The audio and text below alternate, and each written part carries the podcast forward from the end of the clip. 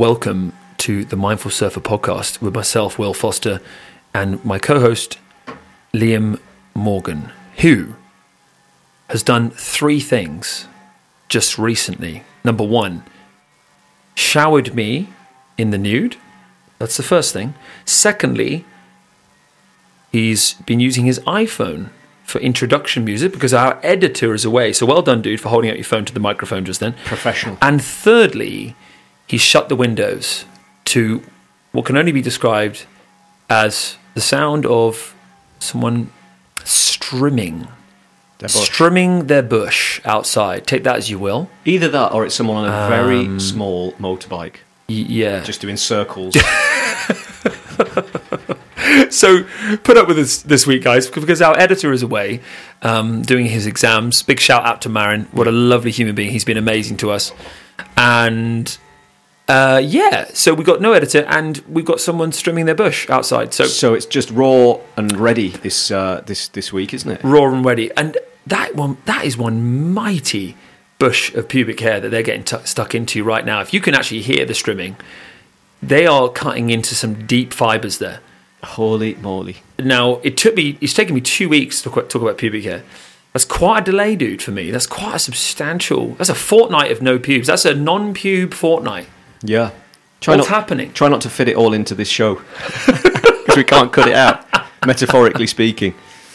Careful what you say. Whoa, be careful. How much do we have to? I think that we have to get rid of a fair bit most weeks. I think Marin's cut, Things the I say. cutting floor in Marin's podcasting editing studio must be just littered, Strewn. littered with the debris that comes out of William's mouth. Now, listen, listen. Tell the listeners about the Naked Shower and how was it for you as well? Please, for the sake of all of our health, clear this thing up.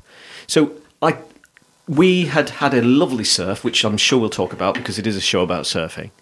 And post surf, Will has, you know, in dusty car parks, a ritual of pouring a uh, large uh, bottle, recyclable bottle of water uh, that he brings with him over his head.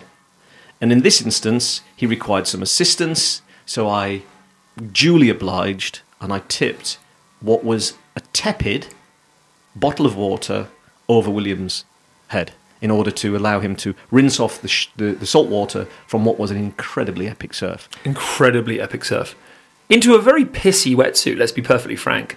And those surfers who say to me, I don't piss in my suit, they are lying in your face. You telling me you don't wee in your suit? That is utter wee wee right there. You didn't you? I think, but you're the camel dude. You you store water in your cells in a very very unique way. I don't know where you store it, how you do it, but you. I think you go surfs without weeing in your suit. Is that right? Depends if I well, I'm getting now that I'm getting a lot better at hydrating my self, myself, and body and cells and all that because I'm trying to kind of uh, take our advice and, and do the things that might make my well-being uh, better. I drink a lot more, so yeah, the, the, the, that, uh, with the things that come along with in, uh, drinking more water is um, increased trips to the toilet, even Yeah. if that is in your wetsuit. There you go. But um, there you go. If anybody's still listening after that intro, welcome, welcome back. Well, let me just put a shout out to my dear wife who puts up with so much from me anyway. And one of the things she has to put up with is a bathroom smelling roughly of seaweed, sand, and wee, salt kind of smells most weeks, basically. Yeah. Hanging in the shower, my wetsuit. And, and to us, I mean, it's a bit like, you know, the dog. Does the dog know it stinks of, of shit? No, no. The dog's just, oh my God, I've got this lovely scent on me. You know, when spaniels roll Yeah. in fox shit. Oh, no. And they go, oh my God, I smell of, you know, Chanel. Oh, look, come over here. I'm a doggy. yeah. I, I stink of shit. I smell amazing. They, they think they smell amazing. It's the same with wetsuits. I don't think my wetsuit's that bad. Yeah, but I think you, you get used to your own aroma, don't you? That's what happens. Now, I think we're probably two of the only people in the UK as well who don't have these sea monster hangers that seem to have propagated that entire social media world. You have you seen of, this? of surfing, you mean? They're, they're a hanger for your wetsuit that apparently helps it drain better. Whoa. It, it does your gloves and your boots and your wetsuit. Who knew? But I just put mine over the sort of shower kind of screen to drip dry, That's what I do. and then hang it in front of the the sort of stove, if you like, in the That's it. And uh, and some of, sometimes leave it outside for too long, and it gets sort of woodlouse in it. It's-? Well, you're particularly adamant about not putting on a wet wetsuit, aren't you? yeah, So that's where the, that's where the double comes in. It's a very extravagant thing to do, having two wetsuits for your for your surf day, but it's worth doing. yeah. No one likes putting on. Well, you might like you might like it. You're listening to this I'm- show. You might like putting on a pissy wet wetsuit, but I don't. I've become fair weather surfer because Yeah. it's it's like when boxers get that silk. Do you know the, it's called the silk sheet moment that you, you work your way up, but once you've kind of won all the prize money and you sort of in your you get to sleep in silk silk sheets, you cannot possibly have the hunger anymore. And I, you know those days of sleeping in a tent in the winter or sleeping in your car in the winter and putting on a an icy wetsuit. I'm too old for that at the moment. I'd like to keep keep a spare. It's worth the investment. That's a fucking. That is a good shout. Yeah. I've maybe gone. I've gone. I've regressed in that department though. So I'm I'm earning probably half the income I did when I was working in London. When I was I was I was traveling down to surf. I was I was forking out. I mean, honestly, dude, I the amount I'd spend on my surf lifestyle at that point was unreal. Today, it's a it's and listen, you're probably thinking, no, he's lying. But for me, for me, uh, I have a much more minimalist uh, purchasing experience now with the with the surf stuff. It ain't cheap, but the thing with, with the thing with any of these things is it's a philosophy as well. It's like, and we're going to come on to this later in the show. We're going to talk about Yeah. buying stuff in surfing because it's really fun, but you also comes with a consequence too. You got to you got to balance it all out, and it's this thing where minimalism in your quiver isn't a bad shout at times. You know, there's there's two sides, two, two ways of looking at the quiver. One is, you know, what do I need in the quiver, and the other way of looking at it is, what do I need to get rid of? Do you know what I'm trying to say? Because it's that thing where it can become a bit of a clutter. At the quiver. I know I've got a board too many at the moment. I'm trying. I'm going to uh, put it on the market and whatever. Because it can slightly confuse. What I've found just lately with literage and boards in general is the quiver can start to confuse your mindset a little bit, depending what ca- type of character you are.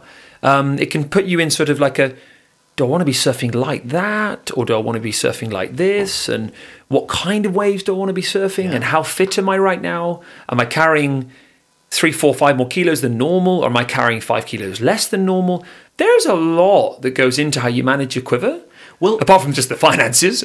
yeah, well, having looked at those boards, because we looked at some boards yesterday, and I mean, you're talking 800 quid for some of these. What's it, the, the Sunday? the By Firewire Machado Sunday. What a beautiful Yeah. bit of kit that is. Yeah. How much was it? 810 pounds, I think. Decent. That's a big, that's a chunk of notes. If you if you get five pound notes and you stack them up to 810 quid, ooh, It's a decent. Rob Mach- that's going to keep Rob Machado in red wetsuits for the rest of his life. That's how he can afford the hairdresser he has to keep his hair yeah. so luscious. Do you want to know What how Rob Machado talks? Come on. Hey guys! Will Foster's bought the Sunday. That's gonna keep me in wetsuits for at least another three weeks. Sorry, Rob Machado. Oh, now, Rob. now I've upset Kelly Slater, Matt Biolos, and Rob Machado. And Rob Machado. Ridiculous impression. I said that's, that, that'd be quite a triple to, to, to, to piss off in the surfing world, wouldn't it? well, I think Kelly. You'd, you'd never, ever He's not going get anywhere. invited to anything surf related. Well, I think Kelly and and Matt would just beat you up for Yes. it, and but then Rob would come along and say, "Hey, man, that was just a lesson from the universe. That kicking." So maybe that three are Yeah. kind of all, it's like a balancing. Yeah. Yeah, that kind of makes sense. Um, the surf yesterday was really, really good. Oh. We, we, we kind of, Liam and I, as, as you're listening to the show, and maybe you're new to the show, or if you're not, you would have heard about this before, but I have a like and liking for larger surf, um, more powerful waves. Uh, I'm a bigger guy, and it it helps me, but I also just enjoy it on a mindset front, and just maybe it's my rugby background. I don't know. Uh, I like it. I like that that rush, and and, and I, lo- I love the challenge and all the stuff that comes with it. I like the smaller crowds, way less crowded out there when it gets big, um, and all the above. And you and I have got to know each other much better in these last few years, and this is why we started the show. And, and, and your surf journey has gone into where we live, where it never gets big, really, uh, or very powerful, and that's been great. But then obviously we're going to travel to other waves, and what we've encountered, you and I, uh, at times, is a bit of a sort of situation where I've I've taken you out to certain spots, and those spots have been uh, pretty heavy, pretty big, and for lots of reasons, which we're going to discuss today in detail, things haven't quite worked out. But as the universe is, it doesn't work out for a very good reason.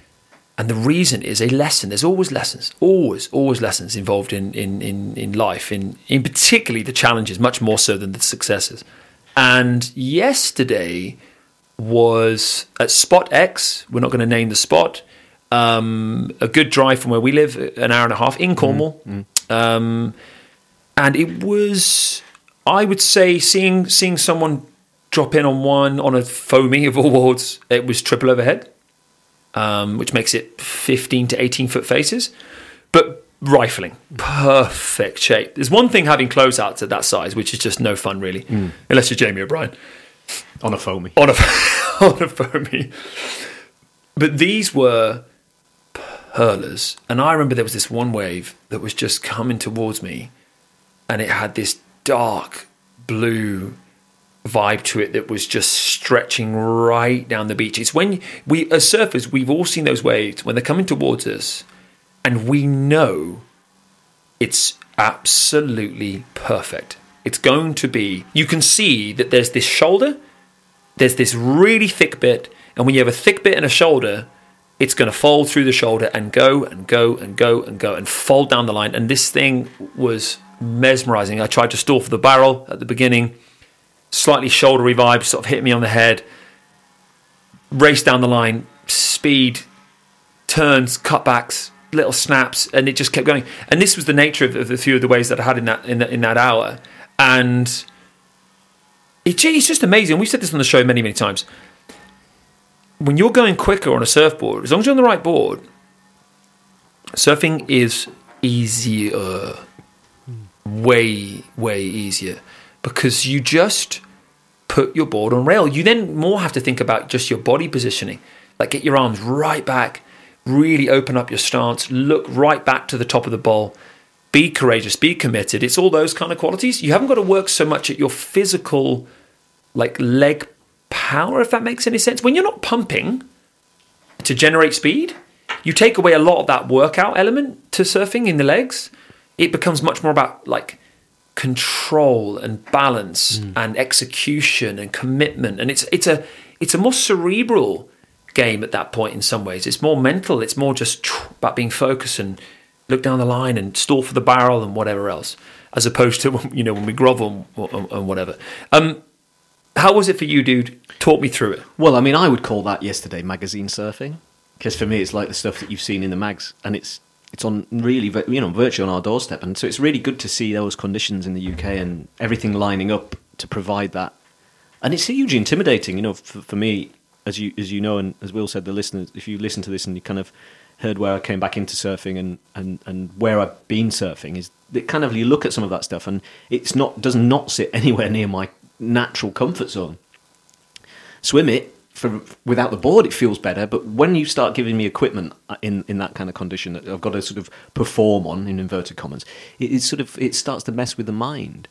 Um, but yesterday sometimes it all lines up doesn't it? And the reason it lines up is probably because you bring to bear the experience of past what happened and the, the learnings as long as you take those learnings out of there.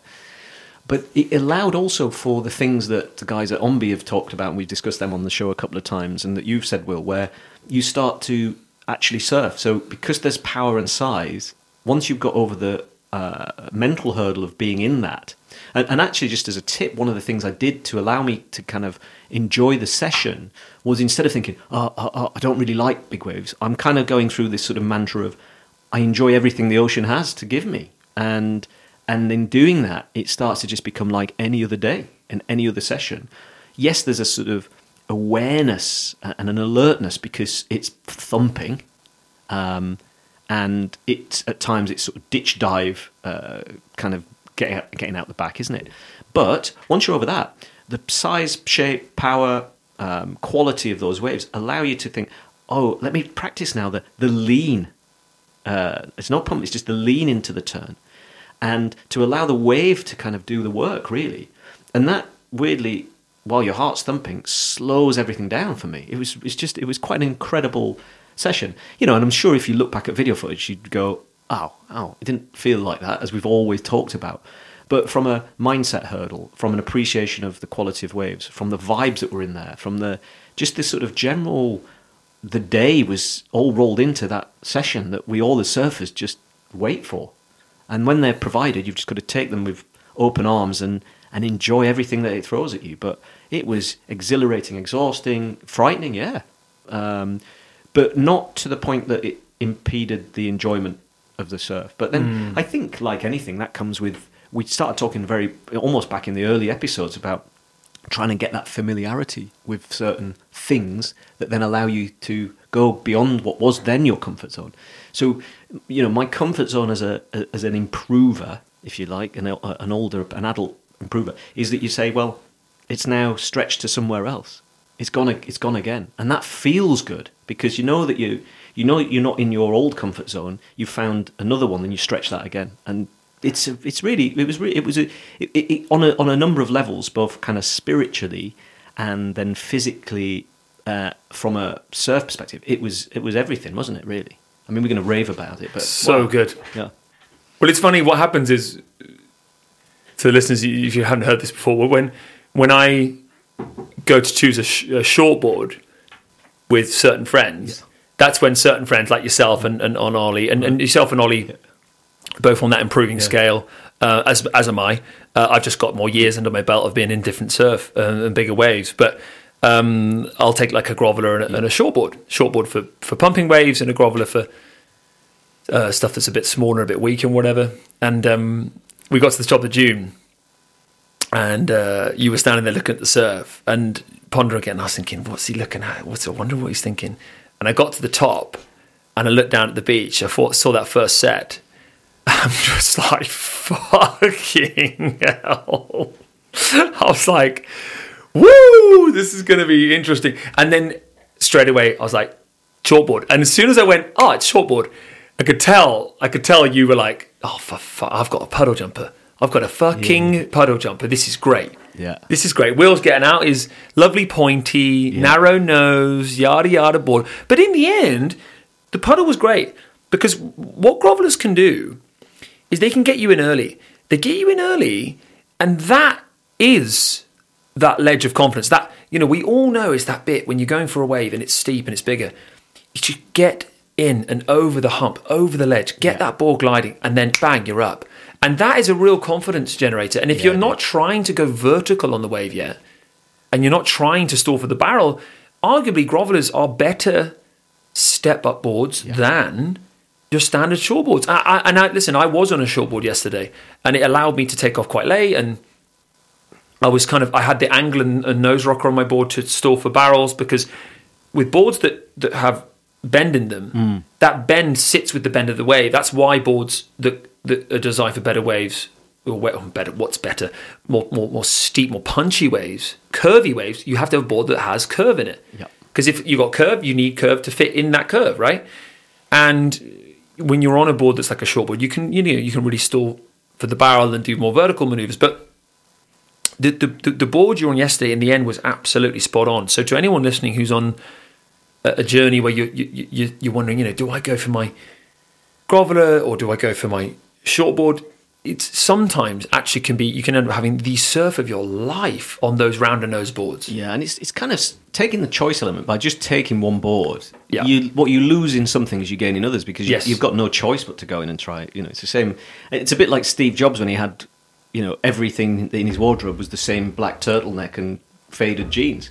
So you never have to worry about making a decision, being the, like going through the board rack. It's almost as if you open your board cabinet or your rack and you go, "Oh, I've got a five five two five three five four five of all the same board or whatever.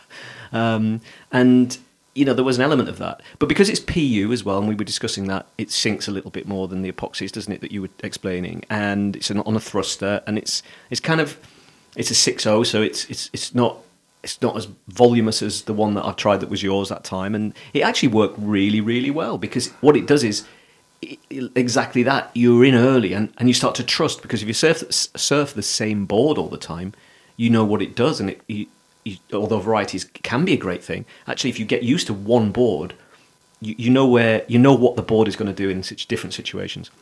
And I have to sort of actually just mention the Ombe guys as well, and, and this is something that we've talked about a lot: is the confidence of getting more and more back to the takeoff where you're taking off more in the critical section of the wave, where it's sort of starting to foam and barrel, is really rather than racing out down the face of it, which is which is what I used to do. I mean, I admit that now. I was always trying to take the say what I thought was a more forgiving route, but actually allowing yourself to be pushed by the wave into the wave. So you, it, it it it does slow everything down as well. You, it doesn't mean that you're going up really quickly. You kind of are, but it it feels better. It starts to feel more comfortable, and then everything after that is just about leaning and looking. And I, and and, that board did me some great favors yesterday. It's so so cool. The, the thing about boards is we are all in this game of. I say all. I mean, I'd say I, I, I would just say completely on my own estimation Yeah. of the friends I've had in surfing, myself included, that that that we're probably uh, all in this quest of the next board and what's the journey and whatever. And that provides in a tremendous amount of joy, you know, looking at boards and the idea of it could do this and it could do that. And where, where could it take you? What parts of the world could it take you? What parts of the wave could, could it take you to? Where, where could it take your mind? It's a, it's a, it's a, it's a, it's an expansion of your consciousness, really, because the growth mindset is a mindset that says, um, I'm always going to be looking. I'm always going to be seeking. And and and then but there's a flip side to that. And the flip side to that is, like we said at the beginning of the show, that, that quivers can can can fuck with your mind a little bit. Because you can go, I've done this tons of times, dude, as you well know. I've been on a board wishing I was Yeah. on another one. Yeah. And it's a really tricky game there. You gotta let it go. Just be on the board you're on. Enjoy the board you're on. Well, I, I, I was thinking about this, and and we were talking about synergies between different sports and like golf and surfing, and and I thought about this in reference to the idea that I personally, I think, would like someone to give me a board every time before a surf, like a caddy. So essentially, you turn up at break, and somebody on the beach will say to you, "Here, mate, surf this," you know. But somebody who kind of has spotted your style, likes seeing where you're at, and just picks a board for you, and that again takes away any responsibility of choice from your own shoulders. And, and and when you're given something like that, you have to just make the best of the situation. So true. And, I, and I, I'd love to try that vibe when it comes to surfing. It's it's surf simply. Is it Big shout out Yeah. to them in Costa Yeah. Rica. This Yeah. is what they do. They look like a great And outfit. check out their podcast. Great podcast. Surf Simply. Uh, we'll leave it in the show notes. Um, those surf, surf coaching retreats Yeah. are to go. We got our uh, pube trimmer back again. Give me one second, guys. I'm going to close that window. You've done the front. He's going to He's do the back now. That's actually really funny for you, dude. he's got a hairy arsehole and he's tucking into it. I think people can guess that. what Um, I know, I know. I didn't need it. to say it. I didn't need to say it. I didn't. It was there was a line. I sort of treaded on it and then pissed over the other side. Um, and um, where was I? Uh, the fuck was I saying? He's got Matt Biolos out He's there. got Mike Barlas out there. He's, Hey, what you doing with that trimmer? Just in case he hadn't heard it first. just in case. Um, it's the t- it's, the, it's, it's, it's the tyranny of choice. choice is exactly what we're talking about, and it's just being able to. In the end, just enjoy the board you're. The- I, I, I really think that the, the surf coaching retreats, that's what I was talking about, uh, that those retreats are going to double and triple and quadruple as these years roll on. Because what humans, let alone surface, but what humans are realizing is, I think, this is just my guess, might people might better say, no, I do not think this is how humans are. You've got way too much faith in humanity. But I overall feel like people are going through a time in history where they're accepting help like never before. And I don't know if that's just a crock of shit. I, you might have a statistician be able to tell me uh, that that is that is true or it's not true. But retreats, um, as, as we know, are just becoming dime a dozen. They're just everywhere. Um, but it's this idea of accepting help. I think that if you just have a moment now to sort of think about your circle and yourself, have you accepted the idea that you need help in a certain area of your life, or, or, or in particular, obviously, you're surfing? Because if you have, you're part of that paradigm. And, and I think that um, I, I just feel like surfers, and maybe it's that, you know, again, I've got too much faith in humanity here, but I feel like surfers are growing in humility.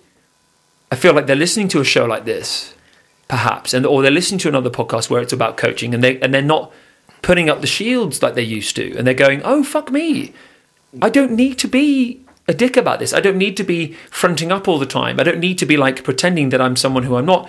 I can I can be even an absolute ripper at my local and go, oh cool, yeah. You're not quite as good a surfer as, as me, but you're on the beach watching me, and you can give me a really handy tip. What the hell's wrong with that? Like if my hand, if my left hand isn't far back enough when I do a cutback, tell me. Yeah. It's it, what the what the heck? Yeah. What's wrong with that? And you might not even be as good a surfer as I am, but that's not what makes a great coach. it's we touched on this actually on a number of episodes, but it is really pertinent. I feel to surfing, having experienced it myself, is that it takes quite a lot of the word soul searching, but also more actually honesty and s- reflection um, of f- looking at yourself and thinking, where am I authentically at on this uh, scale, if you like? Where am I at? And where do I want to get to? And how do I get there? And it's only in peeling all of those layers and looking at yourself in the cold light of honest appraisal, whatever you're trying to improve in, you know, life generally, and, and, and then allowing, giving yourself permission and allowing and accepting input in order to grow. But it has to also come from within because, as we say all the time, nobody is going to make you better, whatever you're trying to be, other than yourself. But you need good coaches around you in that in life once you've committed yourself to putting in the effort and the practice to make yourself better. Well said. Yeah. Well said. But it's not easy, and it's not easy in surfing because of the ego. Because and but I think Will, what you're saying is um, absolutely bang on to the point that almost there, we're giving ourselves permission as surfers, which is a very egoic sport, isn't it, to admit authentically actually where we're at, and it's not. It's not a bad thing to say you're a beginner. I had to get used to I, I've been surfing for 20 years, really, nearly, but it's only in the last three that I started to say, where did I leave my surfing behind when I sort of stopped surfing properly? Um, I was all right, I was getting there, but honestly, I was in, I would now put myself absolutely as I had to do in the beginner box. And for the reasons that I wasn't cutting back, I wasn't doing floaters, I wasn't making critical maneuvers on the wave, and I'm still not consistently. But back then, ego was strong as well because you're younger. And if somebody comes along and says, You're a beginner surfer, it feels like they're sort of insulting you beyond belief. There's almost there's no there's no bigger insult to say to somebody who thinks they're doing something well that they're actually not. So the person that is doing that thing not as well as they could be doing is the one who's got to face up to the fact that that's the, the raw truth. it's so true. And we wear those labels very heavily. Yeah. I am advanced, or I am intermediate, or I am beginner. Yeah. And they have uh, pros and cons. And the pro is that you can go to a surf coach yeah. or a retreat and, and discuss where you're at and your standard. And it's been a label that's been given to you and assigned to you by yourself and others, or mainly just yourself. Yeah. Let's be frank. Yeah. Um, now the downside in it, and that's so that's a good thing. That can that can get you a good starting place. We're thinking of board choice. Where do you want to go surf around the world? Like who do you want to surf with? Yeah. And it's not a bad place to. Ha- it's it's not necessarily a fully bad thing having that label, beginner, intermediate, advanced, etc. But the detriment and the downside is it can end up skewing with the joy that you could experience from the growth that could take place in your surfing if you were able to let go of it. Massively. Because if you think you're advanced, when you're not, and then there's someone trying to help you with barrel riding, but you won't take the advice Yeah. because you think you're already there, but actually they can spot something you're not doing, well, then you're not going to grow. Yeah. And you're not going to get the deepest barrel of your life. And that is a genuine skill. Let's take barrel riding just as itself. Barrel riding takes unbelievable commitment and skill. Um, and if you can't have someone watch from the beach and go, dude, you are nowhere near deep enough. And when you're stalling your tail pad, I'm talking stall. You, you say you're stalling at the moment. We're having this conversation, but if you look at the footage here, I want you jamming on the pad and actually almost looking back into the bowl a little bit before you then stall for the next section. That's going to get you barreled. Yeah. Because you said you you know you came in reckon you you got barreled.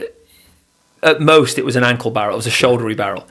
And that's fine. If you're happy with that, that's fine. Listen, it's all about the feeling in the end anyway. What the hell does it matter? Exactly. But I'm going to ask you as the coach, do you want to get deep in the barrel? Like really see the barrel from the back and see the view and pump through the barrel? And, the, and the, often the, the answer, yeah, I do. Yeah. As if you, so if you do, here's what you got to do. And so I think it really takes an honest appraisal of your of, of, of your sort of where you're at. I think what people want to what, what, what to make sure we do as well is not downplay yourself either Yeah.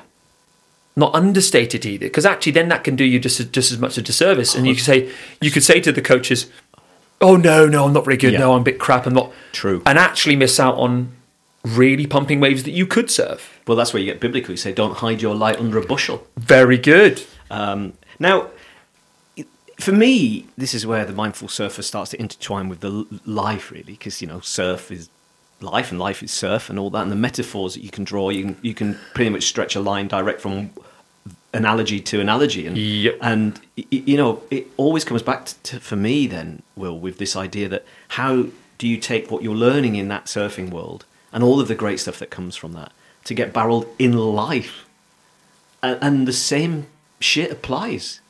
It's not very difficult. You you have to be raw and honest with yourself and w- admit where you are and where you want to get to, and take, you know, advice from trusted coaches. Well said, my friend. There we go. Love that. Now that was a hell of a, a philosopher's corner, wasn't it? That was an intro. That was as heavy as the wave I took on the head yesterday. That was heavy. Um, step number two, the mindful surfer. Just a couple of moments to engage in your deep breathing to raise awareness of your mind. So take a breath in through your nose and breathe out. And breathe in and breathe out. Breath in breath out. What I want you to do now is pay real attention to what you can see in front of you as you breathe. So rather than just take in the view on autopilot mode, take it in with a bit of focus. Just while you take deep breaths.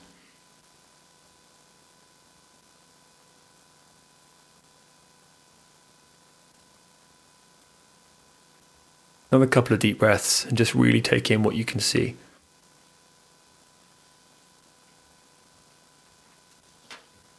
Good work, guys. Um, Liam, to you, what is mindfulness? Well, I mean that's the eternal question, isn't it? Really, is what is mindfulness? But I think it, it and I don't want to be influenced by the things that sort of we've spoken about, Will, or um, even the books that I may or may not have read on this, because I kind of almost don't immerse myself too much in the uh, theory of uh, mindfulness, other than in some of the um, kind of philosophies of giving yourself uh, time and space from your thoughts, being in the moment, um, really not allowing yourself to be two things. One is too caught up in the past, or rather not caught up in the past at all. And that deep practice of allowing or not um, getting worried or concerned or anxious about a future that has not unfolded.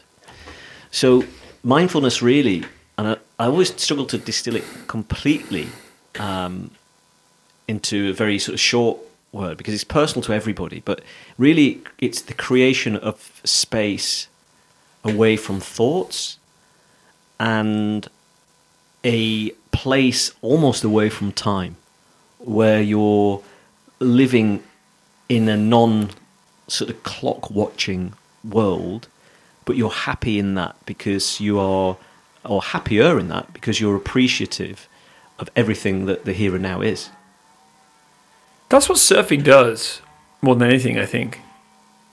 is remind us of the timeless universe Yeah.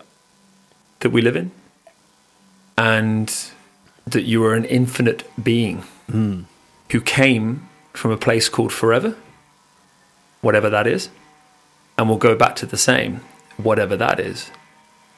And when you're dancing down the lip of a wave, um, there's absolutely nothing, nothing else. It's just wonderful. And that's the experience we're all after. And it reminds us to remain lighthearted and playful and relaxed and don't take it too seriously and just all the good stuff. Um, but like we discussed many, many times, um, you've got to put some seriousness into that process to get to those moments too. There's a really interesting thing Yeah. when surfers say, "Oh, I don't care, I'm just going to surf and yeah, whatever," and that's great. Listen, if that brings you flow, that's totally fine. But for me, um, being quite serious about my health, nutrition, training, where I surf, what boards I ride, who I surf with, being and, and I say serious. Let's just use the word mindful That's the one. being mindful of my nutrition, mindful of who I surf with, mindful of where I surf, what boards I ride. That's the real word. Is that when you put that investment in, the return is well worth it. Yeah. And and believe me, uh, it's not paved with perfection. I I think that the idea that you know every surf you have is going to be amazing is is, is a bit of a fallacy. Um, but again, what's so unique about surfing and what's so wonderful is most are pretty special. Yeah. And even if it is a foot, two, crumbling, whatever, you can still get so much return for your investment.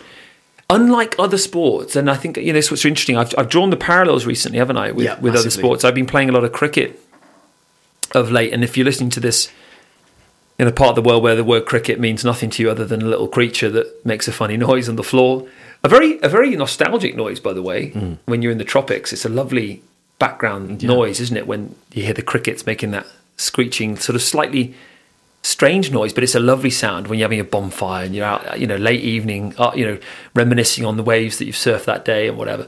But um, but I've been playing cricket uh, as a sport, and you hit the ball with a bat and you get given points. Now, the thing with that is that's a very finite game. It's it's it's got a hell of a lot of structure in it.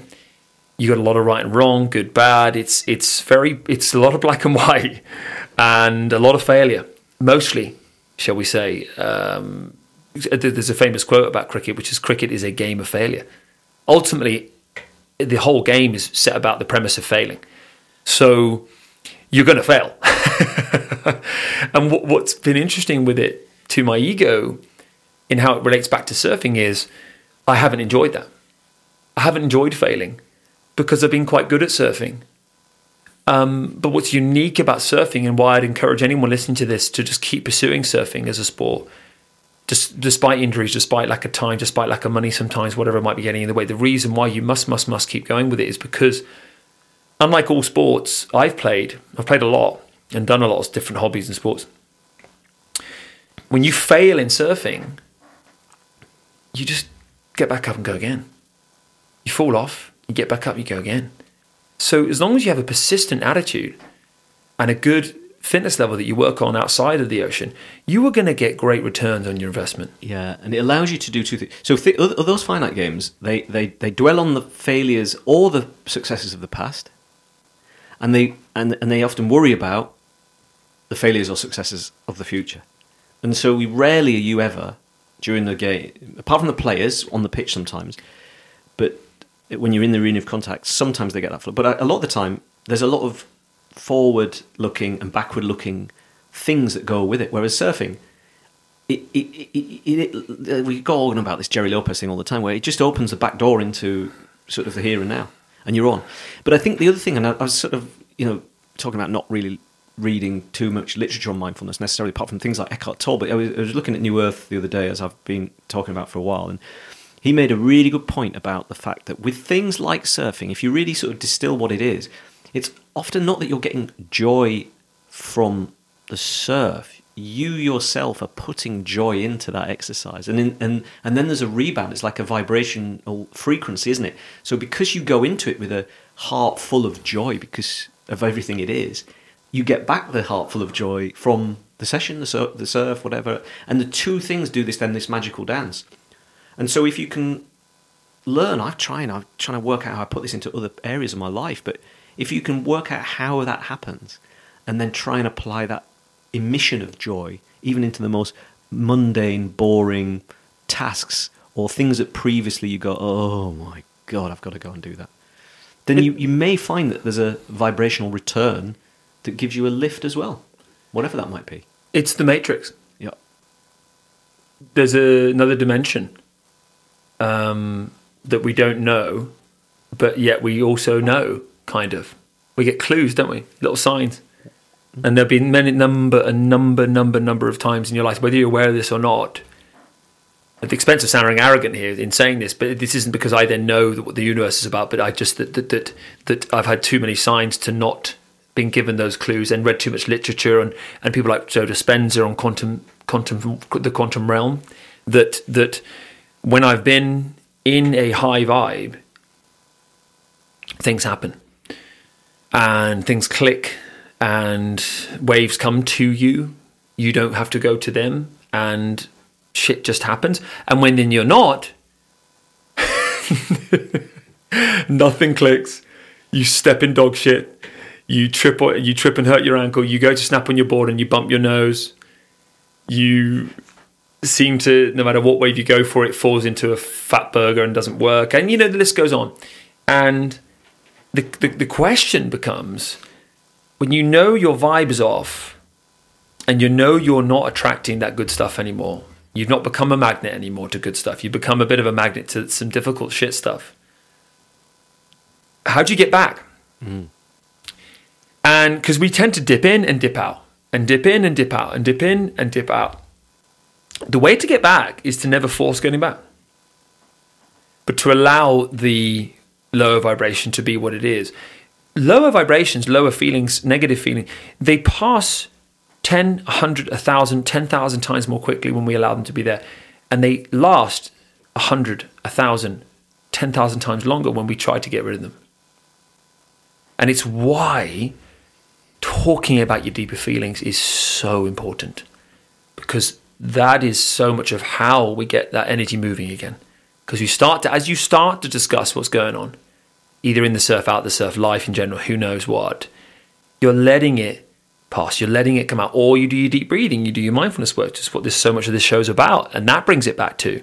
But what you don't do is ever force it back. That's the, that's the absolute key. Um, I must say this though. I try and force it back all the time. Yeah, come on, human. yeah, fucking time, baby. I'll be out surfing and I'm getting Yeah. nothing and nothing and nothing. And no matter where I paddle, there's nothing there. There's nothing there. And about 25 minutes later, I'm like, where are my thoughts at? I'm being quite negative here. And my thoughts have been negative and I'm getting pissed Yeah. and I'm getting tired and I'm starting to go, well, I've got to go into it. I haven't even had any waves. Uh, there's too many people in the water.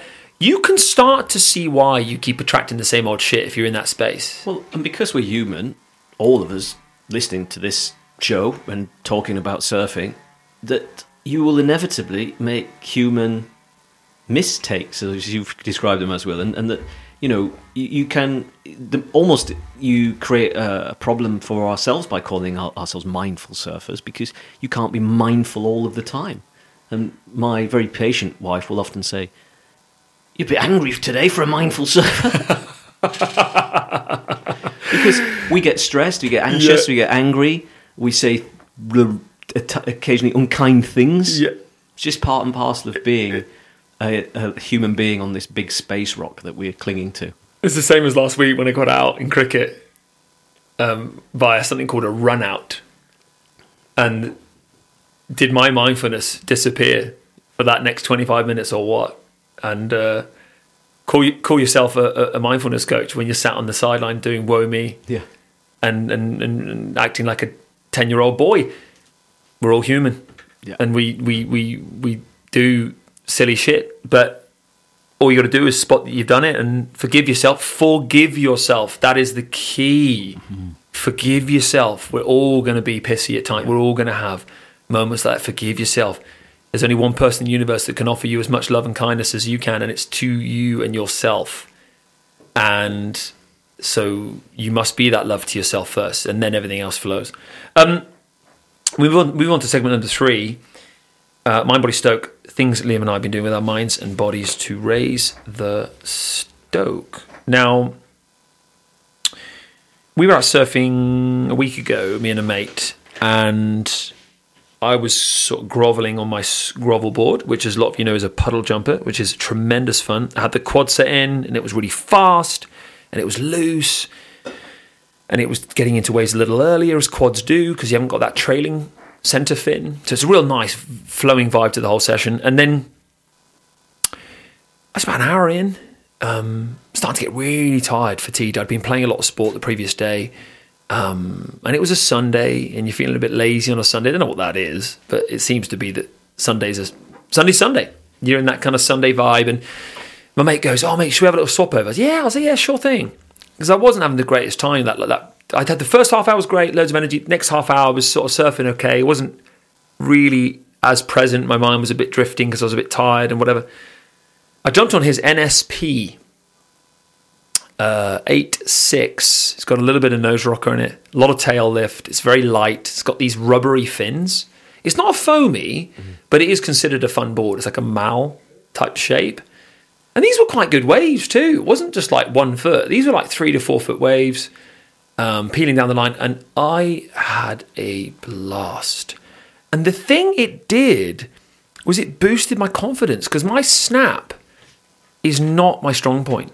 And particularly on weaker waves, on smaller waves, I I struggle with my snap. It's a sort of slow, lumbering thing. I think if some people saw it, they might go, "No, you don't. You, you're taken off under the pocket, fine." But for me, you just know yourself, don't you? I I know it's my work, my biggest work on, and because you're on a bigger board, you're in five times sooner, you're up quicker, you set your line earlier.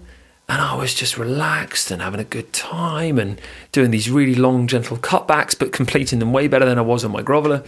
So the insight for me was it, how much sometimes we just need to slow our surfing down, calm it down, just soothe it a little bit, control it, get get back to precision as opposed to power, and le- and then and then work on power having been precise. Do you know what I mean? I think what we Yeah, surfers we yeah. do is we try and go to power before precision, Yeah. as opposed to work on precision first, go towards a more powerful Well- and precise turn. So it's it's that it's it's go for a bit of like okay, execute this fully this turn on a mal. You know, jump on that mal mid length longboard, and you so uh, which is meaning you're gonna you're gonna have to slow it down, and in doing so, improve your surfing. Oh, you hundred percent, completely. What's what's your thing on longer boards? You you've you've kind of been a bit hit and miss on them, haven't you? Well, I'm I'm not the tallest uh, guy in the lineup, so I quite like shorter boards.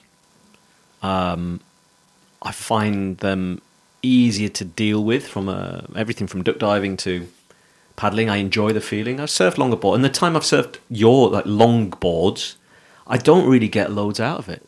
And um, I like my 7.0 mid-length Luke Young. That's a great board on on its day. Um, but but actually, I switch between the Luke Short, which is 6.2, uh, the 6.0 puddle, and actually my fun summer board, which is a 5.10 Mick Fanning soft soft top, and I use that actually uh, the other day in Saunton. After I mean, I got up later than you, so I was caught in a snarl up, as they've been calling them. I think that's all I went up to see. Really, was these sort of famous traffic jams on the north coast. But um, yeah, I, I kind of I err on the side of smaller, and, and to the point I was making earlier on is that I kind of where I'm at with my surfing want to keep surfing the same or the similar boards in order to kind of progress where I want to get to, and then I'll have a I'll have a look at it. I mean, I did always think that by the time I got to my mid to late forties, where I am now, I would kind of be m- much more in the sort of mid to longboard category.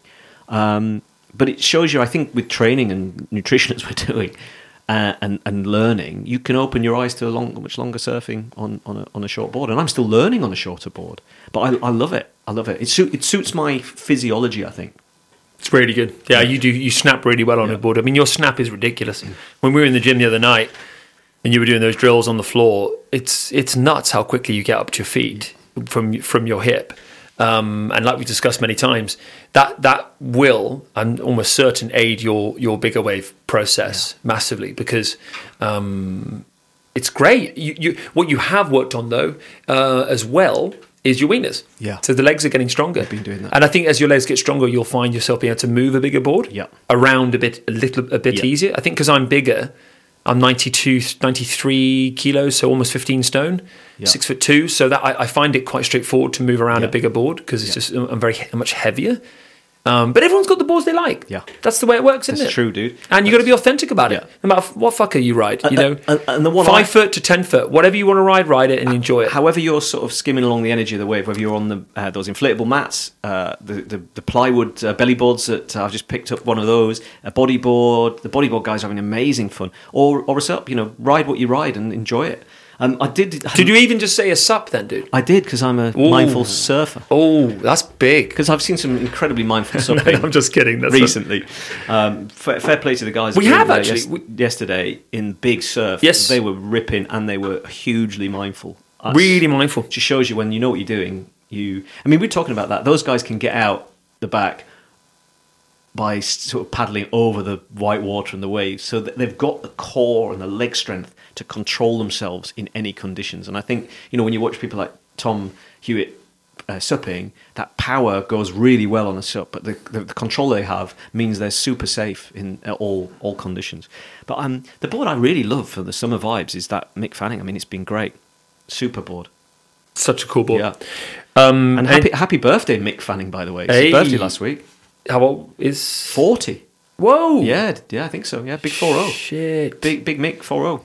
If you keep working on your fitness and your diet, and you get to bed on time, and you do all the basics, you know, you masturbate enough. Oh, God. You, you you trim your pubes a, a good amount of times because Yeah. you do not want to get your pubes stuck in your wetsuit. That is a big deal in your forties. Like seriously, you do not make make his trim down there.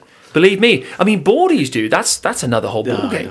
But listen, on the But if you stay, I was going to say, so you take care of yourself, you can have longevity. Well, that's what I was going to say. Serious note, you know, if I look at people like, uh, well, the obvious one, like Kelly Slater and Peter Mel and all of these uh, guys who are, and Laird, I mean, come on. I mean, Mm-hmm. the, the, if I got into half the shape of these guys by the time I'm their age, I, I would be, I'd be absolutely thrilled. By the way, can I tell you a little funny story before we go into the next sec- segment? better be funny. I felt I had to bring this up because if anybody saw me on Saunton uh, Beach on uh, was it Sunday last week? Because I was in. You guys had gone on a Dorney, and rightly so because you missed the traffic, and I didn't. I went a little bit later because I was having a nice family day out. Because I'm a good human, and I wanted to involve my children in surfing. And because we're talking about healthy eating and not including too much sugar in everybody's Yeah, food, yeah. my very wonderful wife had bought some sweets that she thought were a little bit less uh, toxic to the kids' system. And they did look like pretty herbally, kind of non stevia kind of based sweets. But it turns out they're quite laxative focused sweets. And it says on the back of the packet, Laxative. They're focused. laxatives. I just hear that. Laxative focused. That's Yeah. That's what these things do for you. So Uh. we get there, we set up, it's a bloody hot day. I think I'll just go in, it's crowded, I'm on the Mick Fanning. Eh, can- Does anybody mind if I just go and have, I'll just go and have an hour in the play around in the surf? But and I'm there and I'm thinking, no, the kids happy on the beach. Well, they'll be suited up when I come out. We'll go in and have a surf. And I walk back from my surf, having had a great time. The sun's shining, energy's high. I've obviously done something to appease the surf gods and the sun gods, and the universe is give, shining a great light on me. But I must have done something bad that week because I get back to the beach and it's like a scene from some sort of horror film.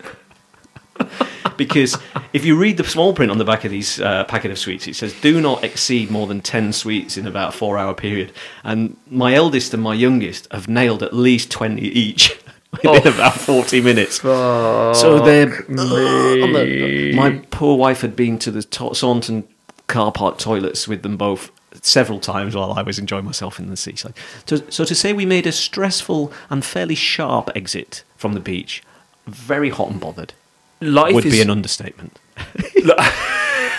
life is very good at humbling us post Stoke. I swear to God, it happens every day in surfers' lives. You've had the surf of your Yeah. life. You want to come back to your partner, Yeah. honey. I did this and that happened, and, and then she says the dog died. You know, or something. You know, or the ki- the kids have shut the bed, or you know, oh by the way, there was this like you know, giant Yeah. bill that we've got to pay, and you Yeah. and you just go, hmm. Yeah, universe keeping you humble. Yeah. you know and it's it, it i dude talking about the poo thing i i um it's very similar you know just be careful what you eat. Be careful what you eat when you're in bali or anywhere around the tropics. As my buddy's like mate the street food's been great. Get it down your street food. Go on street food. He was forcing it on me for i was like no mate. I am not touching street food. I'm sticking to restaurant food I know it's boring, but I'm going to get my steak and chips and I'm going to stick to or my rice and curry and from a restaurant. of nasi goreng. Nasi goreng, yeah, baby, epic. And then he's like, "No, go on, go on, go." on." So we're in Kuta, of all places.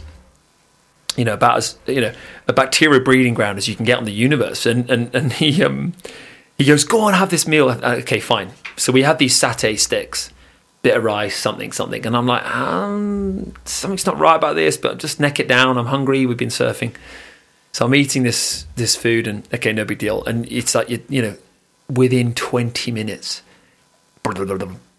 just in the time, just these, these little bubbles. You get the bubbles, you know, just oh, oh, oh, oh, oh. Well, that's that's quick. Twenty minutes, really? Like somebody turning on the wave pool. Half an hour later, poo number one. Ten hours later, twelve poos. Like it's just ridiculous. As it kicks in, this Bali belly kicks in. It got so bad. I thought it'd pass the next day. I went through a whole 24 hours of, of not holding even down water. I could not hold down anything. And it got had gotten so bad. I thought it had passed the next day. We went to Jim Jimbaran Beach. We, whereas many people listening to the show will know, in Bali is a wonderful little beach you can go to in the evenings to get this really special evening where they put out all the tables. I'm sure you've been there on the beach, and it's a very Bali experience. You you you order your shellfish from the from, from the counter, and you get it you know served on the beach. Anyway, it's all very fun. And this guy was selling uh, chili corn on the side, corn on the cob.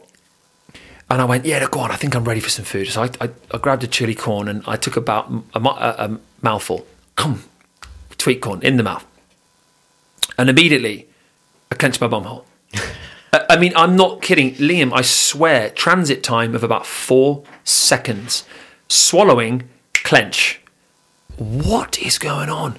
With sweet corn. r- running over to the toilet like John Wayne, knees rubbing together, walking very, very strangely. Get to the toilet, sit down, and three or four sweet corn pellets come flying out.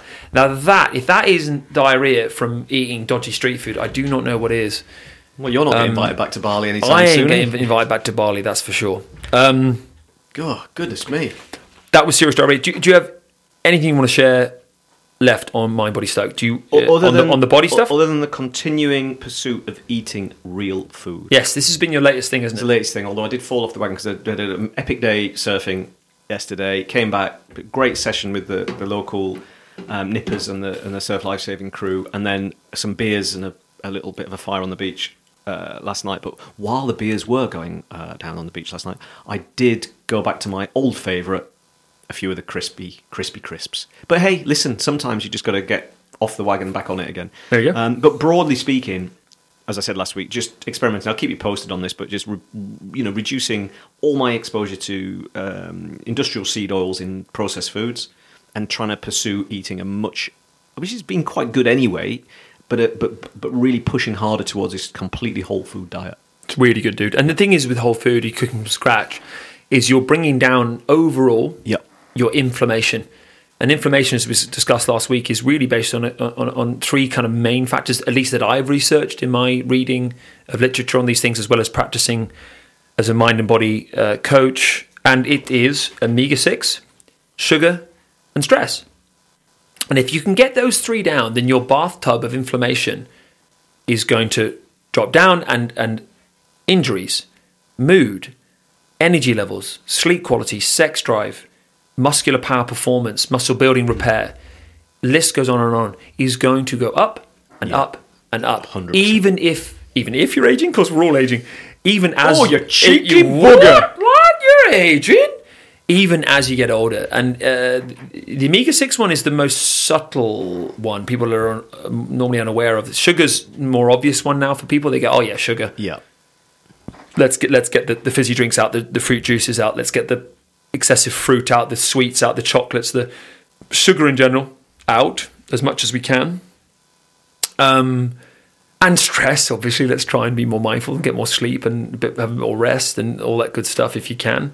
But this Omega 6 one's a really subtle one. It's in processed food, hydrogenated vegetable fats, and um, things like rapeseed oil and sunflower oil, and the things that, that, that, that are used to, you know, make cheap biscuits, crisps, crackers, sweets, um, you know, frozen pizzas, you know, eh, things that are basically shop bought processed. It's- and so it is that. It is that. It's a really old adage, but just when you eat from scratch, you're probably going to be all right. Yeah.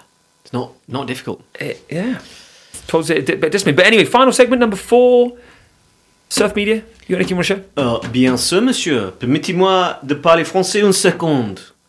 Ah, Who the fuck is this? je veux recommander a French series that you can probably get globally.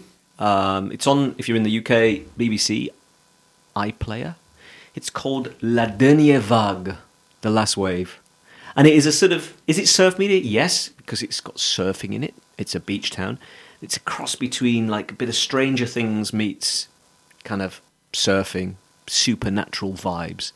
But you know when you're kind of cruising stuff and you want to watch some long form entertainment and all the things that have been recommended, I just saw this little clip weirdly out the corner of my eye, as I did with the Baywatch channel, but this is much more highbrow than Baywatch channel. and we watched that at home over the course of the last few nights and binged it, and it was really watchable. Great, really good. Well Really done good. to the team that put that together. Looking forward to seeing it. Check that. it out. Good stuff. Oh, Guys, very quickly. ah, go. Yeah, happy birthday to Mick Fanning. Happy birthday to Clayton at Ombe. Ah, And- good. June being a very good birth for surfers.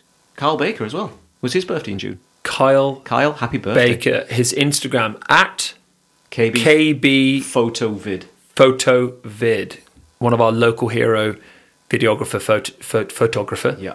And is an absolute legend. Great surfer, great guy. Kyle, if you're listening, big shout out, buddy. And And guys, thanks for listening to an unedited episode. Hope the sound was good. see you next week. Cheers. Bye.